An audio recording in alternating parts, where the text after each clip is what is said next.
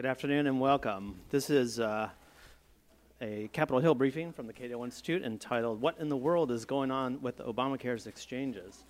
Uh, and I am Peter Russo. I am the Director of Congressional Affairs at the Cato Institute, and very pleased to have a big crowd in here today. Um, the Wall Street Journal had a headline yesterday in the editorial called Has the Meltdown Arrived? So, we'll, between these two questions, I think we'll sort all this out. Uh, there's a funny thing in healthcare policy is that people earn themselves epithets. Uh, we saw uh, Ezekiel Emanuel is often called the architect of Obamacare, along with Mr. Gruber. Uh, last week I introduced a man who was the father of health savings accounts, and later I will introduce Michael as the greatest antagonist to Obamacare, although Bill Clinton is making a pretty good run for that one. but Brian and Cynthia, you guys should think up epithets of your own you can wield about. So, but at any rate, uh, Cynthia Cox is our first speaker. She is the associate director for the program for the study of health reform and private insurance at the Kaiser Family Foundation. Uh, there, she conducts economic and policy research on the Affordable Care Act and its effects on private insurers and enrollees. Her work focuses on enrollment, pricing, and competition in the Accountable Care Act's, Affordable Care Act's exchange markets. She has also played a key role in the development of interactive tools such as the Health Insurance Marketplace Calculator. In addition to her work on the ACA, she contributes to the Peterson Kaiser Health System Tracker, which is aimed at monitoring the performance of the U.S. health system over time and in relation to other developed countries. Cynthia holds a Bachelor of Science degree from the University of California at Berkeley and a Master of Public Health degree from Columbia University. Brian Blase is a Senior Research Fellow focusing on healthcare policy with the Spending and Budget Initiative at the Mercatus Center Brian's main research interests are the Affordable Care Act and Medicaid. He writes regularly for Forbes, and his work has been published in many outlets. Previously, Brian was with the Senate Republican Policy Committee, where he served as a healthcare policy analyst, and before that, worked as a senior professional staffer for the House Committee on Oversight and Government Reform. Brian received his PhD from George Mason University in 2013 in economics and did his dissertation on Medicaid. And last but certainly not least, Michael Cannon is the Cato Institute's Director of Health Policy Studies. Cannon has been described, as I mentioned, uh, Obamacare's single most relentless antagonist and also as Obamacare's fiercest critic. And he is a co editor of Replacing Obamacare, the Cato Institute on Healthcare Reform, and co author of Healthy Competition What's Holding Back Healthcare and How to Free It. Previously, he served as a domestic policy analyst for the U.S. Senate Republican Policy Committee, where he advised the Senate leadership on health, education, labor, and welfare. He has appeared on all the ma- national networks, and his written work has appeared in all the major newspapers and periodicals, including JAMA, Internal Medicine, the Harvard Health Policy Review, where he also serves on the board, the Yale Journal of Health Policy, Law, and Ethics, and many more. He blogs regularly at Cato as well as at Forbes under the title Darwin's Fool. Cannon holds an MA in economics and a JM in law and economics from George Mason University. So the format is I'll each speak for about 12 minutes or so, and then we'll open it up to questions. So without further ado, let's welcome Cynthia Cox.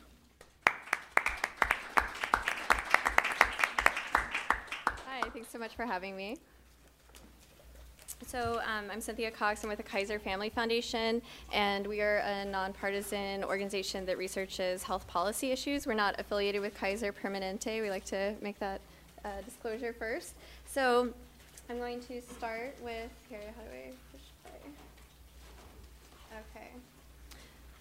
So by now, many of you have uh, seen this chart. This chart shows the historic drop in the ranks of the uninsured that occurred since the passage of the Affordable Care Act.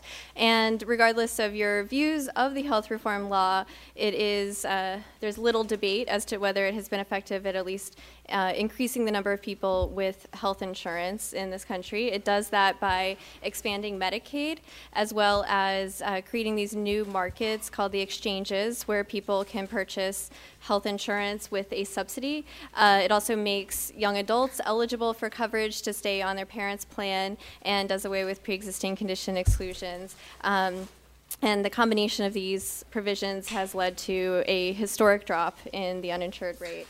Um, so, what happens when people get insurance? Well, it turns out they use it. Um, and this actually, this chart shows we've done several studies of the newly insured population showing that uh, they have taken up uh, healthcare utilization. Um, in fact, uh, in some ways, it turns out that people in this market may be using more healthcare than insurers expected them to. Um, so this kind of brings us to today, looking at the exchange markets or the individual market, which is where people purchase their own insurance. Now, again, this is just one piece of the health reform law. It's where about 5% of people get their health insurance. Um, so while there are relatively few people affected by what happens in this market, it is still a very important market because it is one of the only options for insurance for this group of people, as well as it being kind of the new way that people get insurance under the health reform law, which is why it gets so much attention. Um, so we've heard from many insurers that they have experienced significant losses in this market. So many private insurers are doing well in other markets like the employer market or with Medicaid managed care contracts and so on. But when it comes to the individual market, there have been substantial losses by a number of health insurance companies. Um, and why is that? Well, there's a few possible reasons. So, one is that there are sicker people enrolling, or at least fewer healthy people enrolling to balance out the sicker people. And so, healthcare utilization in this, in this group is higher than insurers expected or priced for. Um, sort of the other side of the sicker enrollees coin is that maybe insurers also just price their premiums too low. There is, uh, in many parts of the country, a very competitive market where insurers are trying to price plans low so that they can be one of those low cost plans that most enrollees are going towards in order to pick up market share. Uh, in many cases, it seems that insurers priced lower than they should have, and in fact, they priced lower than what CBO projections had expected. Now, there's some other factors too that didn't necessarily uh, cause losses, but may have contributed to the losses. So uh, there was a change made to one of the risk, one of the risk-based programs that the Affordable Care Act has. So th- because insurers were operating with such little information and in a completely reformed market, there were a few programs put into place to kind of help them uh, mitigate some of the risk that they were taking on by participating in the individual market under the ACA. And one of those programs was the Risk Corridors program, which would have offset losses for insurers by the government uh, taking up some of those losses, but this program was changed to be budget neutral, so insurers ended up getting much lower payments than they expected. So that may have contributed for, especially for some smaller insurance companies, to having greater losses than they could handle. Um, there also are some examples of insurers that may have had less control over their costs than they maybe should have, or maybe than their competitors had. So some insurers appear to have entered into this market with health insurance plans that looked like those offered to employees. So employees employees uh, tend to have pretty generous coverage with lots of choices of doctors, with higher premiums. Um, this is a lower income group of people, and they're pretty price sensitive, and they have migrated towards low cost plans.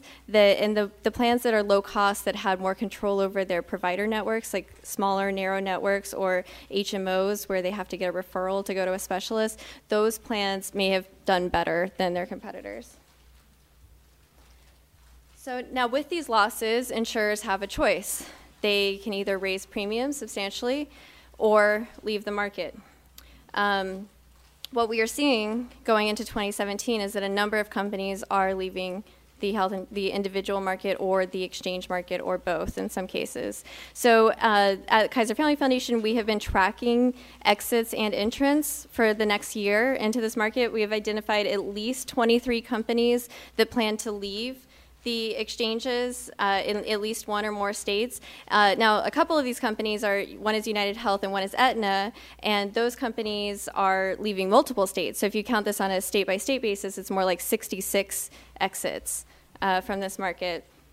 Now, most of the companies that had a presence in multiple states will continue to participate in at least one state. So it's not so much that these companies are exiting the market overall entirely across the nation. Um, in many cases, they're exiting most of the states that they participated in, but staying in a couple. Um, or in some cases, they may be exiting one state, expanding into another, or exiting one state, staying in another state, and expanding their footprint in that state. Um, now, there are at least six companies that we've identified that are entering into the exchanges. Uh, Cigna is one of those six companies that's entering into three states that we know of right now. Um, so really what we're seeing is that there is an imbalance here. There are certainly more companies leaving than there are coming in for next year. And so we're expecting insurer participation to be much lower on the exchange markets uh, in 2017, as well as there being changes within states in terms of where uh, these companies are participating.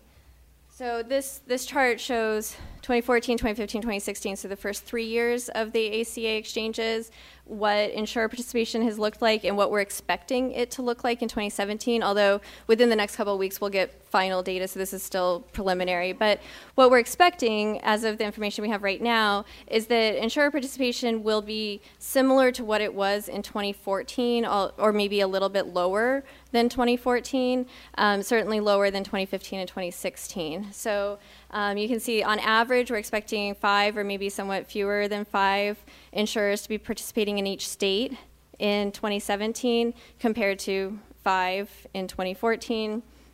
Um, three or more insurers is kind of what is seen as, as a good number for having competition in a market, and we're expecting 36 states to have three or more insurers next year compared to 39 in 2014, so kind of similar, but certainly less than what we've seen for the past couple of years.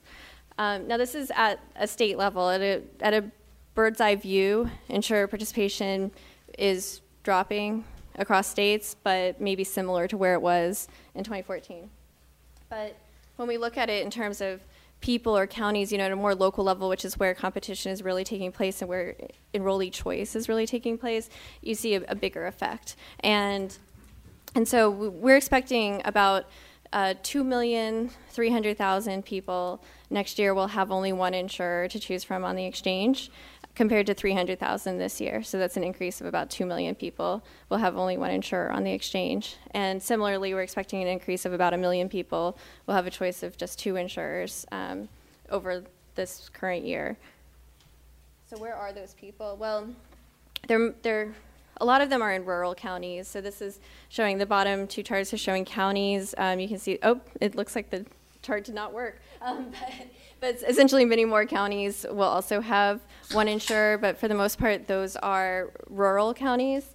Um, although there certainly are some cities as well. So Phoenix and Philadelphia are some cities that we've identified that may have just one insurer in the entire exchange market.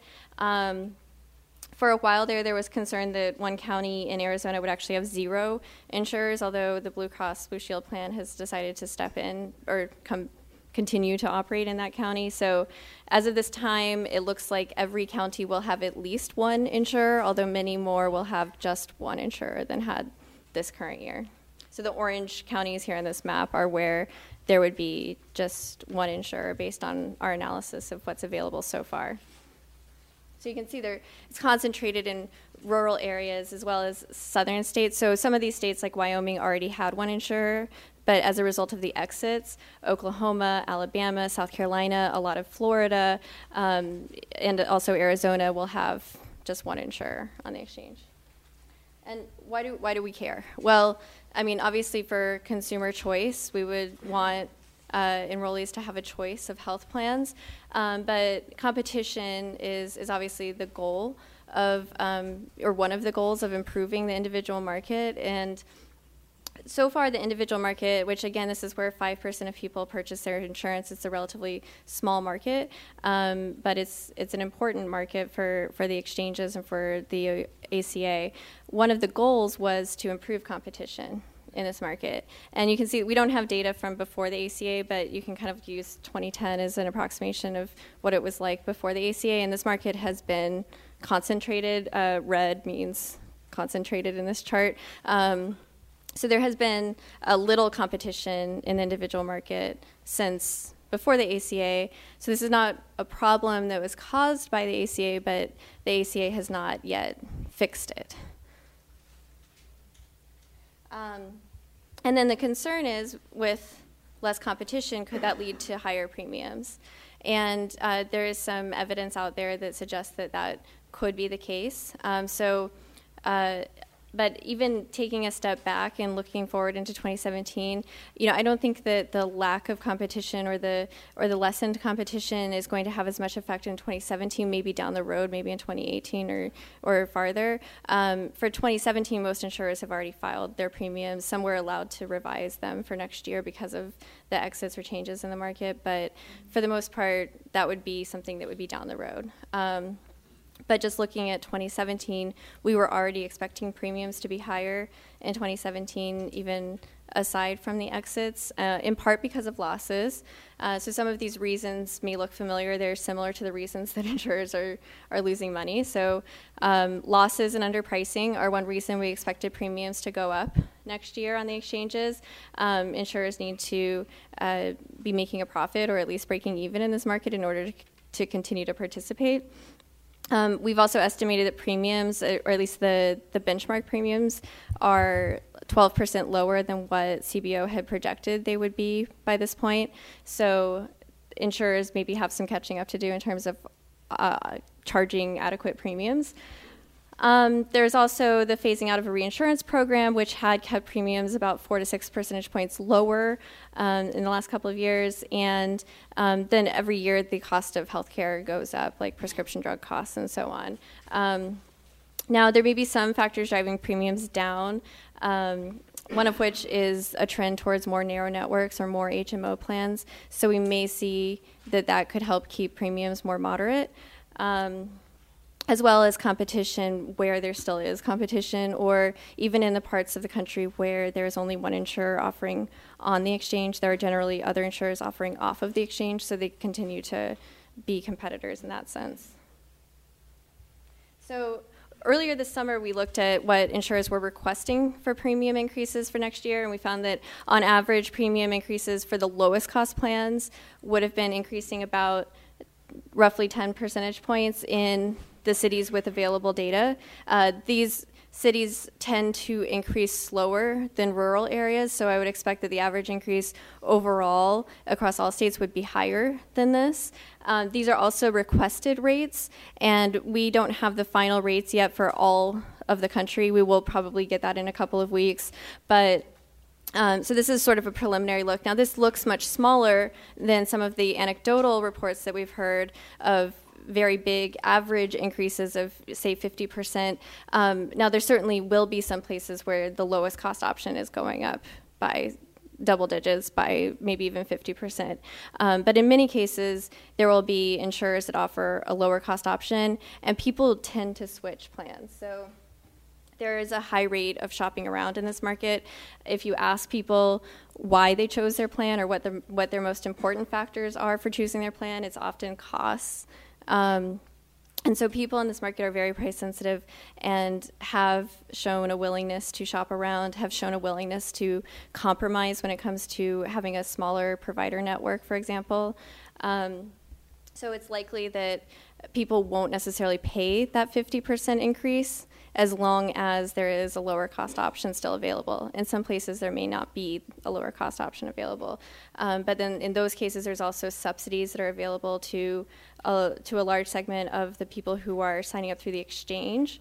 But then there's also the off exchange market where none of those people are eligible for subsidies. So those people who are, or, or maybe none of the people who are making above 400% of poverty, for example, would be able to afford paying an increase of 50%. So we may see that some people leave the market if they're not able to afford to continue to pay their premium. Um, so just sort of summarizing what to expect for 2017, we're expecting lower insurer participation, although, um, you know, at, at, least at a state level, it seems similar to what we saw in 2014 when the exchanges first opened. Um, most enrollees will still have a choice of at least three insurance companies, but people who live in southern states and rural areas are more likely to have a choice of just one company or no choice in that case. We're also expecting higher premiums, likely double digit increases, and um, a lot of the factors that are driving premiums, aside from the exits, are temporary or one-time factors driving premium increases. So if this, if it weren't for the exits, if there was more stability in this market, then we would have expected this to be a one-time increase, sort of a market adjustment of sorts. Uh, with all of the exits, it's really hard to say what the long-term effect is going to be. If if the lack of competition could lead to higher premiums um, or more destabilization, if if insurers continue to leave the market next year.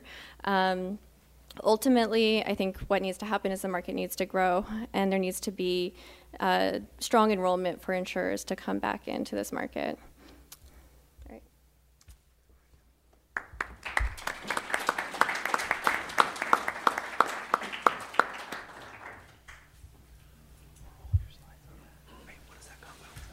Uh, my name is Brian Blase. I am a senior research fellow with the Mercatus Center. Uh, Michael, thank you for inviting me to participate today. Uh, our communications director said it's always start it's always wise to start your presentation by trying to bond with the audience by presenting a picture of uh, one of your children. So that's what I've done here. This is my youngest child, Lucas. He's normally a very happy child. He's also very expressive.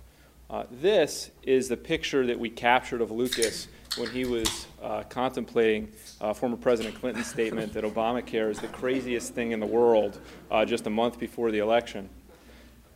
And this is the picture we were able to capture of Lucas. He's very sympathetic when he heard about the 76% uh, average premium increase uh, in the state of Oklahoma for ACA plans going into next year.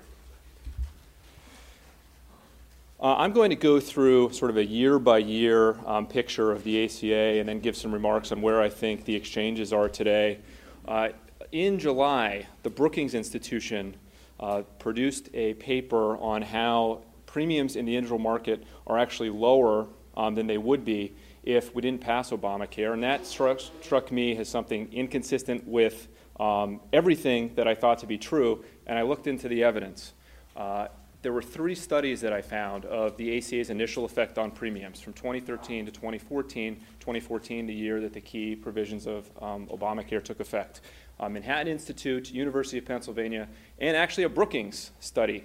Uh, and they found premium increases on the magnitude of 20 uh, to 50 percent, depending on what the methodology was. I think one of the key things when you're looking at the premiums uh, in 2014 is that they don't account significant back end subsidy payments that insurers received, which led to lower premiums. So the primary uh, program, uh, and, and Cynthia mentioned this, is the reinsurance program. The reinsurance program is funded by a fee on basically everyone who obtains health insurance, and it funds a pot of money, and that pot of money is then delivered to insurance companies who are offering um, Obamacare compliant plans in the individual market. In 2014, it delivered about $8 billion to insurance companies. And originally, it was supposed to, when insurers set their premiums, it was supposed to um, offset, was, so the payments would go to insurers to pay for 80% of individuals who incurred claims between $60,000 and $250,000.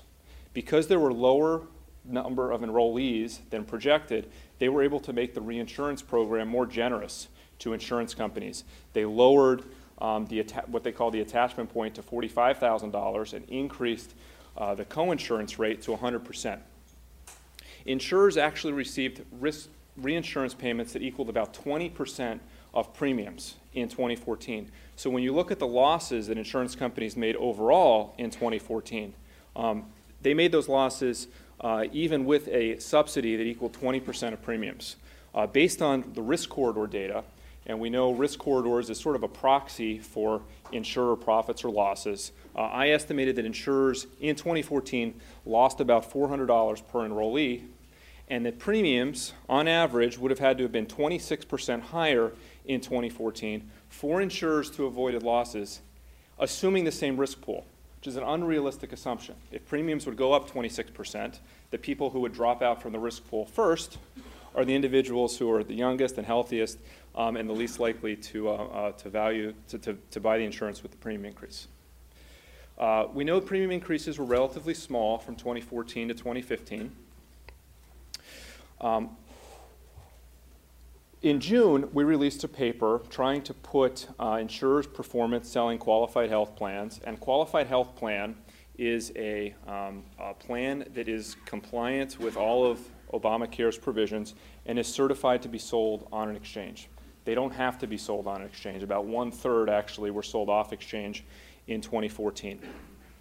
And we compared that to non QHPs. So these are largely plans that were allowed um, to continue, grandfathered plans or grandmother plans, um, which are transition plans. You can see here that the average premiums that insurers collected for qualified health plans um, was about $4,200. Uh, they also received cost sharing reduction payments of about $340.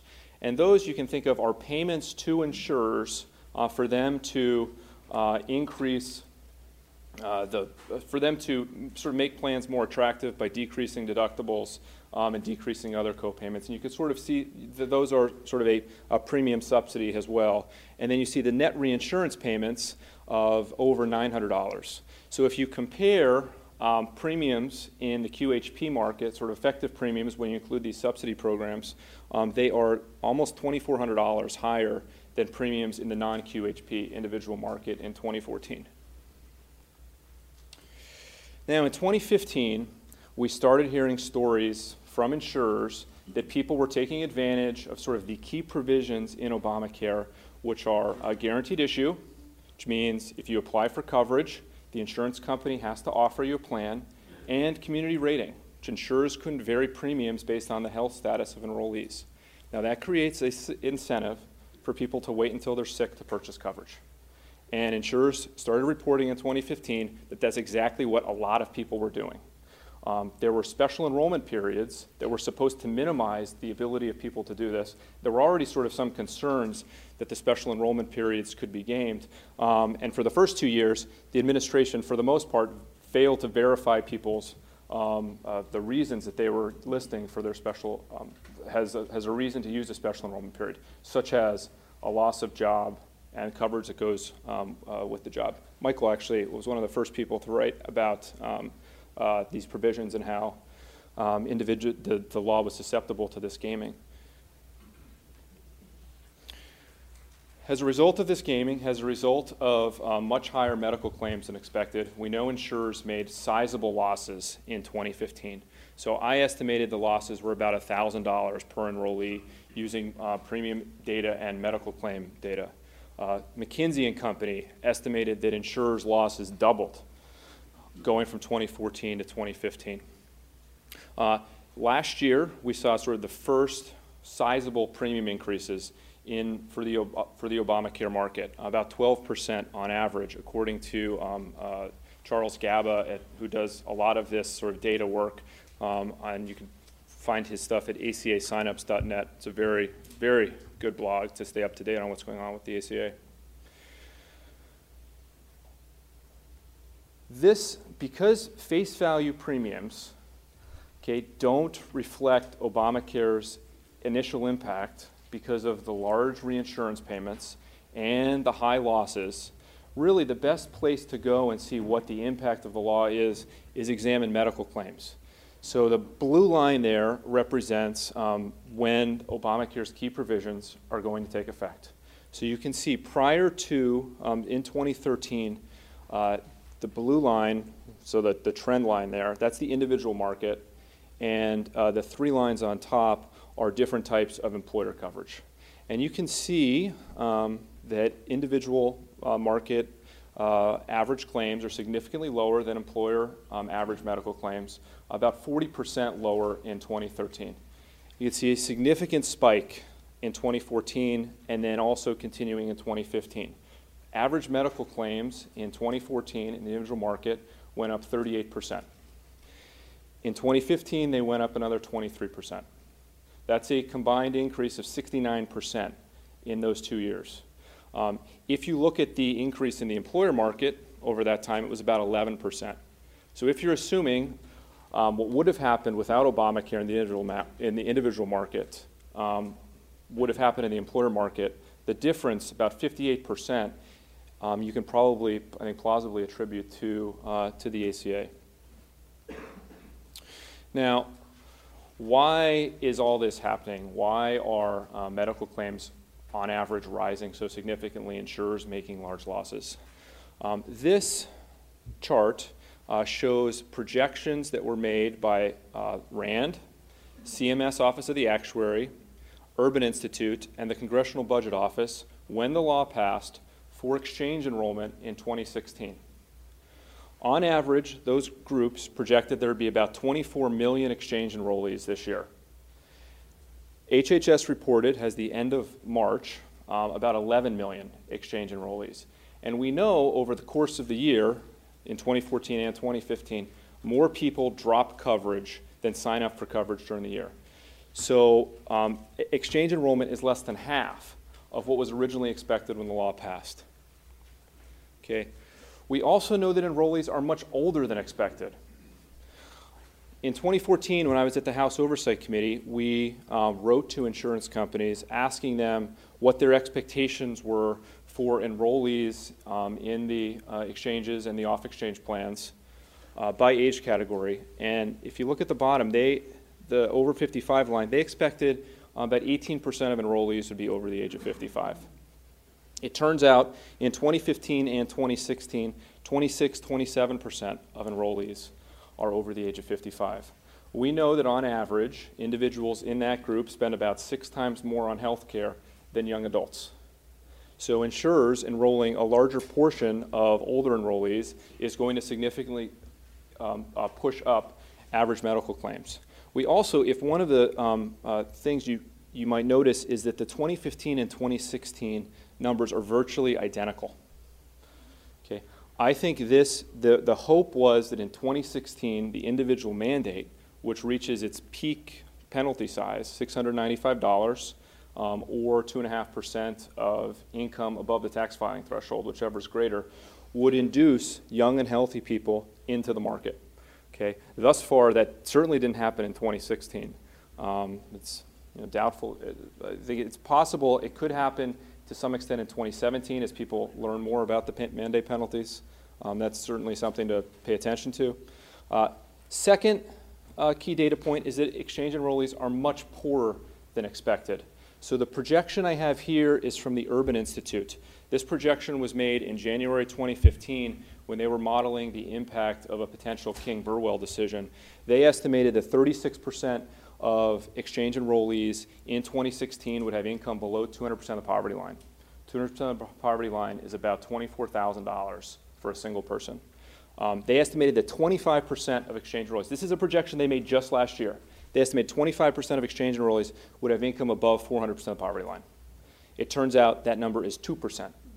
Okay? The only group signing up for ACA plans through the exchange in large numbers are people who have income below 200% of the poverty line. These are people who qualify for very large tax credits to reduce their share of the premium and also qualify for very generous cost sharing subsidy payments that re- significantly reduce deductibles as well as other cost sharing amounts. I mean, one of the things you've probably heard about Obamacare plans is that they come with very high deductibles.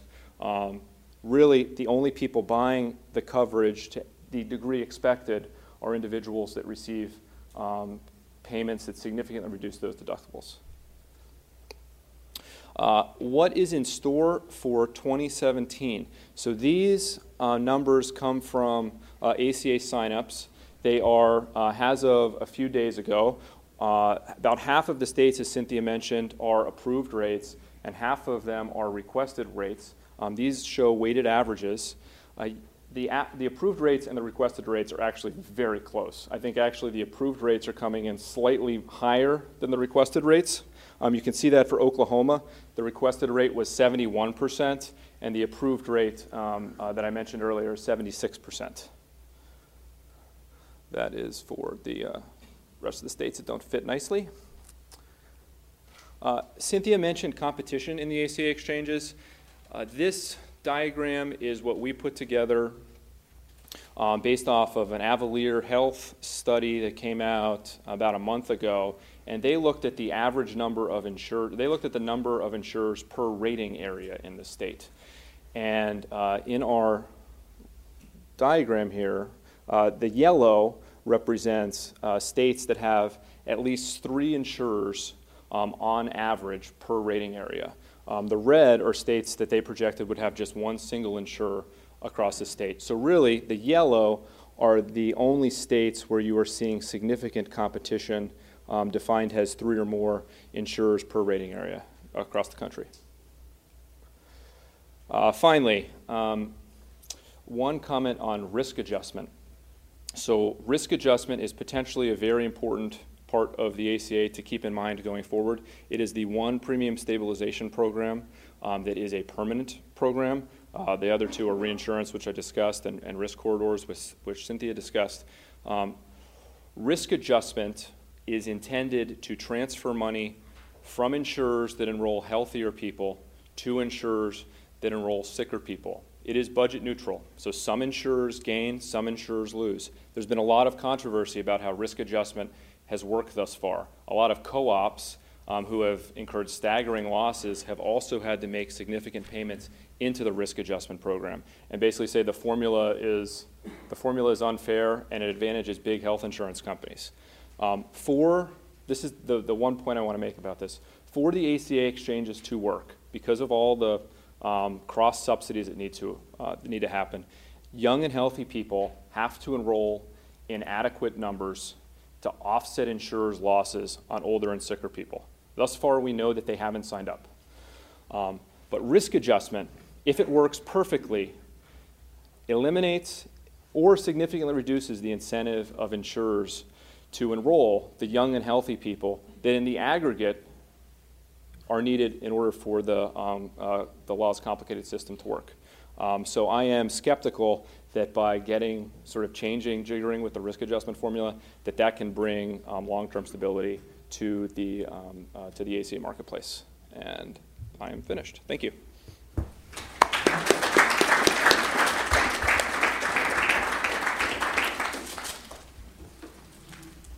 Thank you.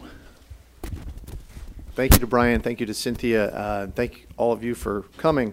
Uh, at the risk of making Brian's children cry, I thought uh, we would I would start off start us all off with this. The people that are getting killed in this deal are small business people and individuals who make just a little too much to get any of these subsidies. Why?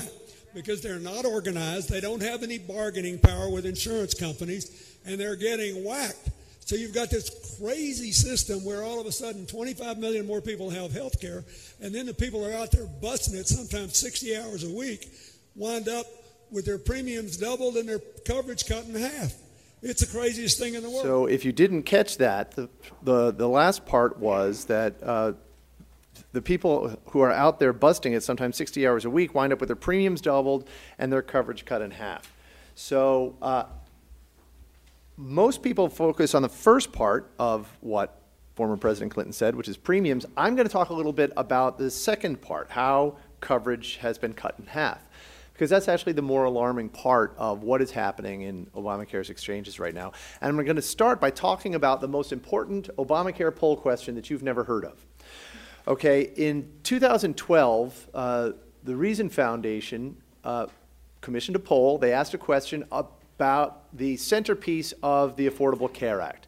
It's provisions banning discrimination against people with pre-existing conditions, saying to insurance companies, you can't you can't deny coverage to people with pre-existing conditions, you can't charge them higher premiums. And like all polls that ask about this provision of the ACA in isolation, the respondents said they favored it. The respondents in this poll, 52% to 39%, said they favor banning discrimination against pe- uh, people with pre existing conditions in health insurance. What made the Reason poll different was that they didn't stop there. All other polls, they just stop right there. They ask about this provision of the ACA as if it only has benefits. Basically, what they're asking people is do you want to give sick people health care? Frankly, I'm surprised that 39% of respondents in this poll were economically literate enough to recognize that this is a bad idea. In most polls, you will get 60, 70, 80% of people saying, yes, I support banning discrimination against people with pre existing conditions in health insurance. But the Reason poll went farther. It asked about some of the costs associated with this provision. Because if you don't ask about the costs uh, uh, as well as the benefits, then you're not really getting an accurate picture of what it is that people value when you're doing a public opinion survey. So they asked, what if, it, what if this provision increased wait times? What if it increased premiums? What if it increased your taxes? And what they found out was support flipped to opposition, especially if it was going to increase taxes. But then the really interesting part was when they asked, what if this provision was going to reduce the quality of care that you and your family receive? And the results there were dramatic.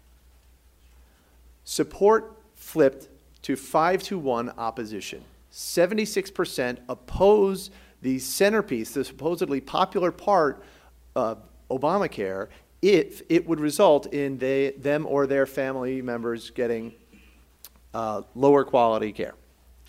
So, next, I want to talk a little bit about Julie Davis. Julie Davis is a young mother in Kentucky. Uh, she has two children. She also has epilepsy, which for years had been controlled by a medication uh, for which she was paying under her health plan, her pre Obamacare plan, $60 a month. When she switched to an Obamacare plan in mid 2014, her copay rose to about $1,200 a month. She couldn't afford that copay. She decided against her doctor's advice to switch to another drug whose, where the copay was lower. And uh, the, though her seizures had been controlled under the original medication, they, they returned under the new medication. And this sort of erosion of coverage is not an isolated event. This is actually a trend under the Affordable Care Act. Uh, the consultant group, consulting group Avalere uh, reports that ACA plans are increasingly requiring higher cost sharing, tighter utilization controls, and other ways to restrict drug coverage for people with expensive conditions like HIV and cancer and MS.